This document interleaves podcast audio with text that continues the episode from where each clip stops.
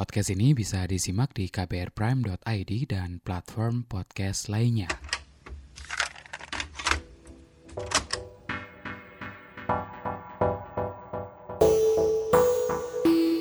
Lewat podcastnya, Joki yang tinggal di Kupang menceritakan kembali pengalaman Nanda, ayah biologis dari dua orang anak. Nanda merupakan seorang transpuan. Anda mendengarkan Love Bus bersama saya, Asrul Dwi. Love Buzz membicarakan perkara yang tidak dibicarakan ketika berbicara perkara cinta.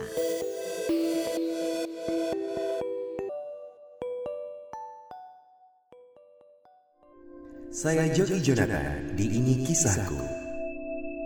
Buat kamu yang ingin mendengarkan kisah perjalanan hidup dan mengambil hikmah dari setiap kejadian, dengarkan terus podcast Ini Kisahku karena setiap orang punya kisah dan setiap kisah pasti punya hikmahnya.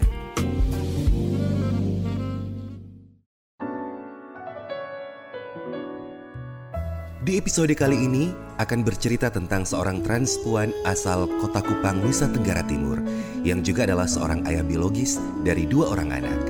Bagaimanakah kisah yang unik ini?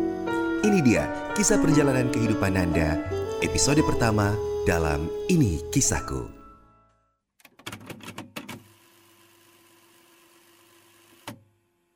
Iya betul. Jadi waktu beta dulu kecil tuh beta lebih memilih untuk duduk di rumah, bah masak, bah sapu, bah pel, menyimpan ini, menyimpan itu, bah bantu mama bah goreng ini, bah goreng itu, daripada beta keluar untuk bermain bola, bermain motor-motoran, robot-robotan dengan anak laki-laki dong di luar.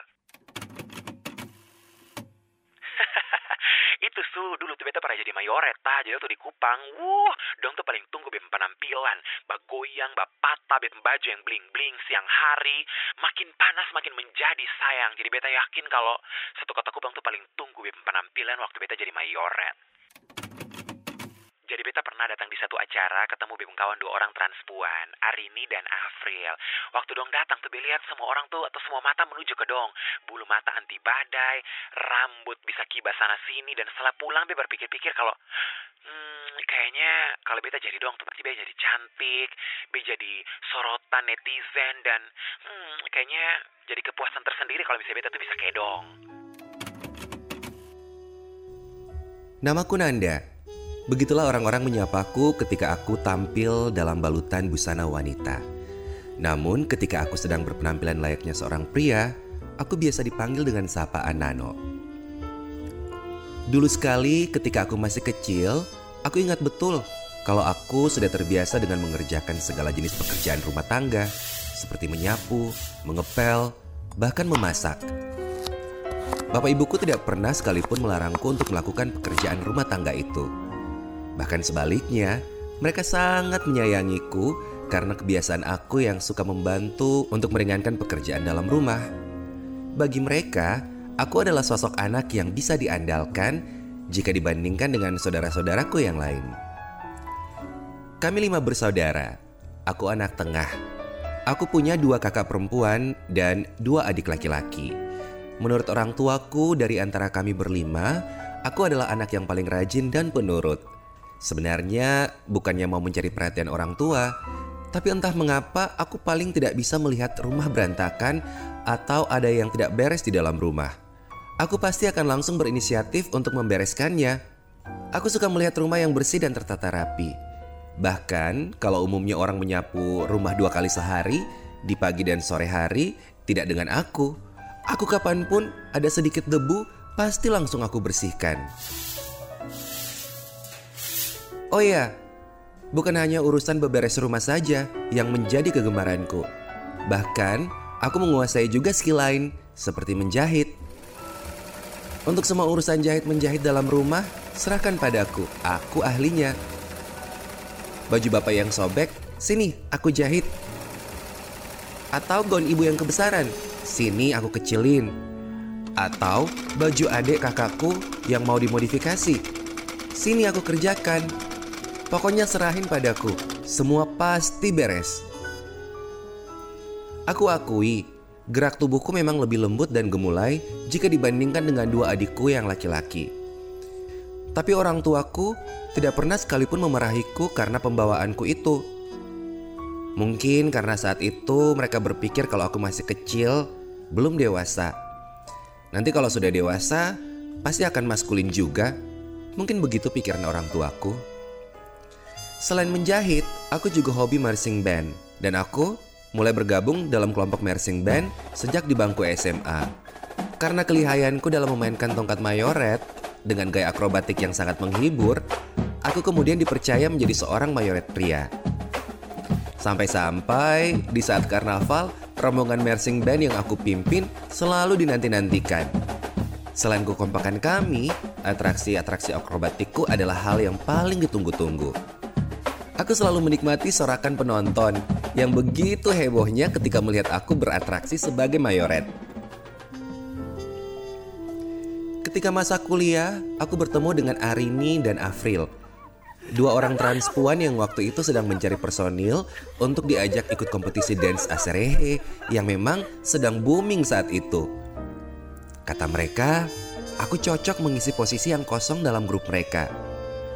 Awalnya sih aku menolaknya karena aku berpenampilan pria. Tapi sebenarnya mereka memang mencari sosok pria untuk ada di posisi itu. Jadi aku pun mengiyakannya. Kami lantas sering bertemu untuk latihan. Pertemuan demi pertemuan terus kami lakukan untuk berlatih. Dan aku sangat menikmatinya.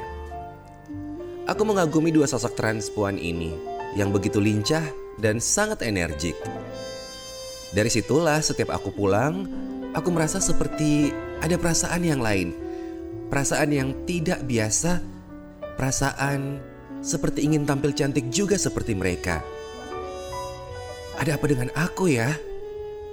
Aku mencoba mencari tahu, apa mungkin karena selama ini aku intens bertemu dengan mereka? Atau memang sebenarnya ini adalah aku yang selama ini aku sembunyikan rapat-rapat? Harus aku akui, saat remaja sisi feminimku mulai semakin menonjol. Juga ketika masa pubertas, aku mulai merasa tertarik secara seksual dengan laki-laki. Tapi aku selalu menepiskan perasaan itu jauh-jauh. Aku masih takut untuk mengekspresikan genderku dan orientasi seksualku yang sesungguhnya. Sampai di mana aku bertemu teman-teman transpuan ini, aku seolah melihat diriku sendiri yang ada di dalam diri mereka. Ah Tuhan, bagaimana ini? Apa yang harus aku lakukan? Nano penuh dengan kegalauan. Perasaannya begitu berkecamuk dalam hatinya. Dan muncul banyak pertanyaan di dalam benaknya. Lalu apakah perubahan Nano menjadi Nanda akan semudah itu? Bagaimana tanggapan keluarganya nanti? Nanda ketemu dengan perempuan yang mencintainya, menikah, lalu kemudian menemukan dirinya kembali menjadi Nanda seutuhnya.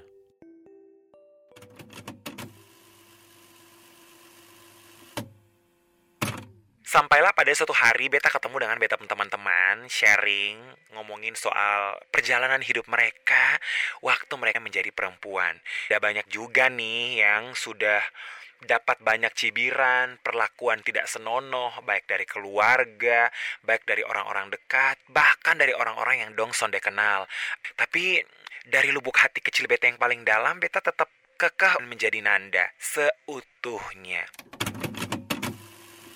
Terus suatu ketika beta make up make upan lah tuh di kamar mau keluar gitu hangout sama teman-teman dapat tangkap kepergok sama beb bapak karena selama ini kan beta make up tuh uh, sembunyi-sembunyi di kamar pas semua orang su atau orang rumah sepi gitu baru beta make up. Tapi untungnya beta pembapak uh, bukan langsung pakai kekerasan untuk kasih hancur beta pun alat makeup semua sonde. Justru menyikapi beta dengan bercanda. Jadi kayak oh berarti selama ini bepom anak nih bukan dua bepom anak nih anak perempuan tiga dan sonde bisa dipungkiri kalau lu yang lebih cantik. Dan itu jujur, jujur buat beta makin kaget. Hah?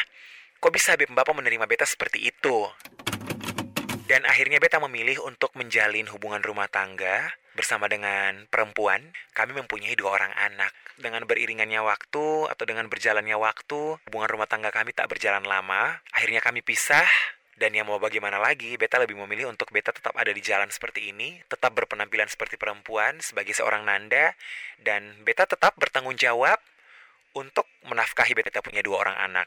Karena ya sampai kapan pun mereka tetap jadi beta keluarga.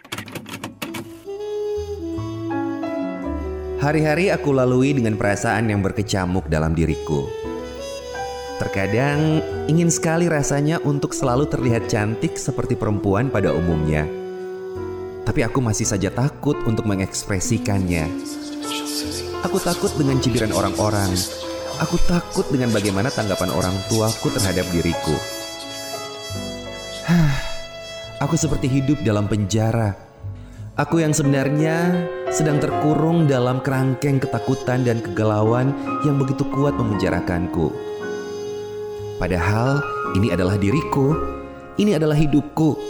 Aku berhak untuk melakukan apa saja atas diriku sepenuhnya, termasuk menjadi cantik, menjadi seorang transpuan.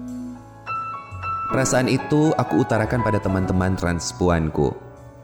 Aku menumpahkan semua perasaanku untuk mencari jalan keluar bagaimana caranya agar aku bisa merdeka atas diriku sendiri.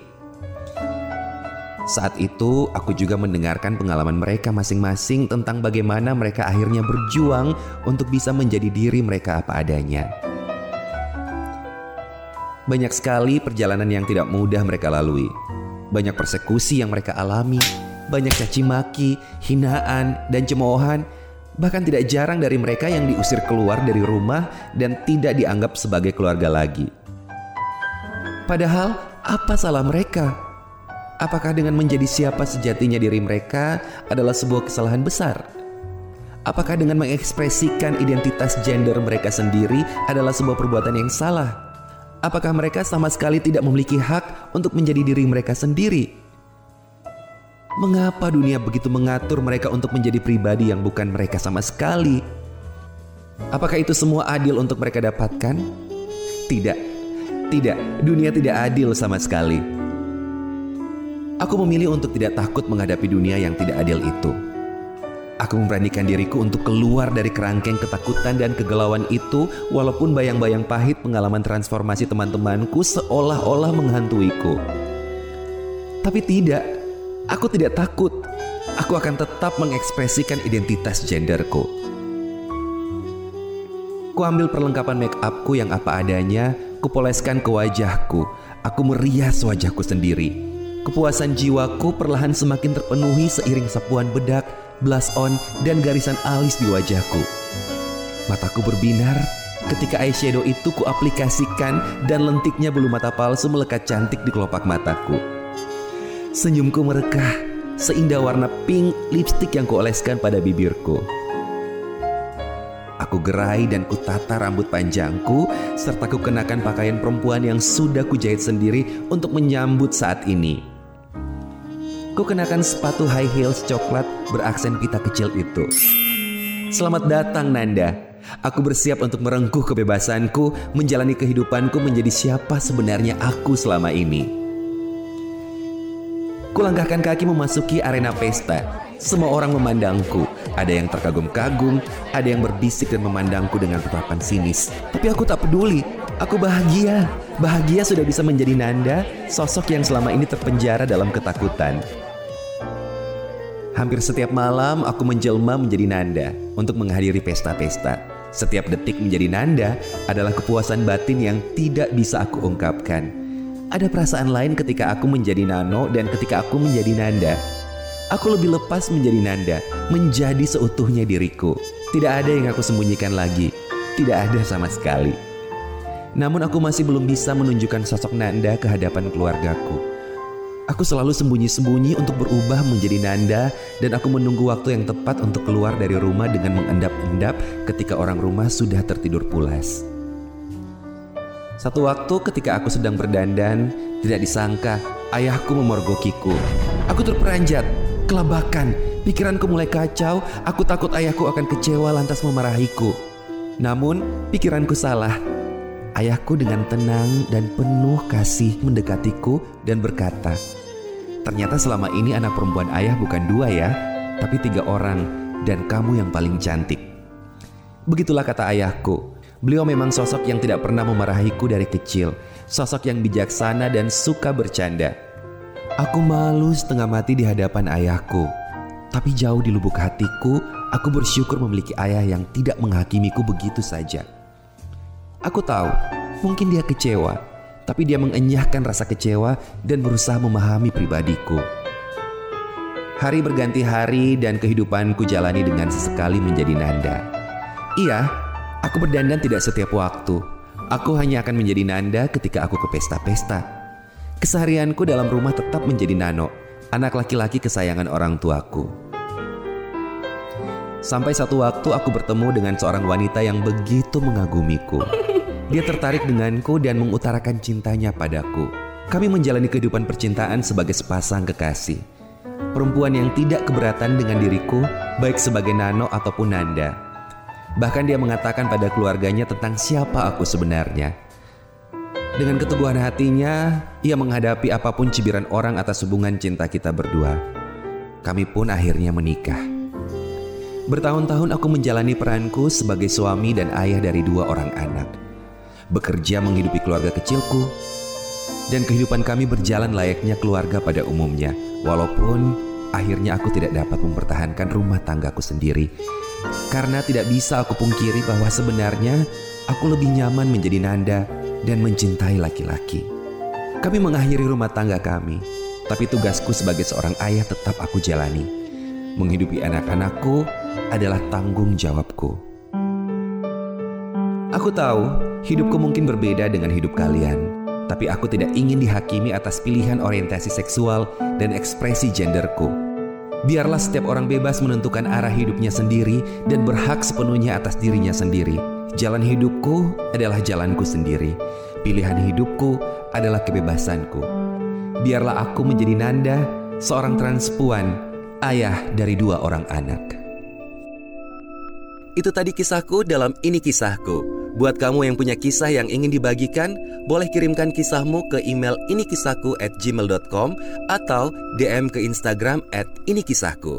Tidak ada kisah yang tidak punya hikmah. Ceritakan kisahmu di Ini Kisahku, karena setiap orang punya kisah dan setiap kisah pasti punya hikmahnya. Kalau kamu punya saran, komentar, atau ingin berbagi cerita, boleh banget email ke podcast at kbrprime.id dan tulis Love Bus untuk subjek emailnya. Love Buzz membicarakan perkara yang tidak dibicarakan ketika berbicara perkara cinta. Kunjungi kbrprime.id untuk menyimak beragam podcast lainnya dari KBR.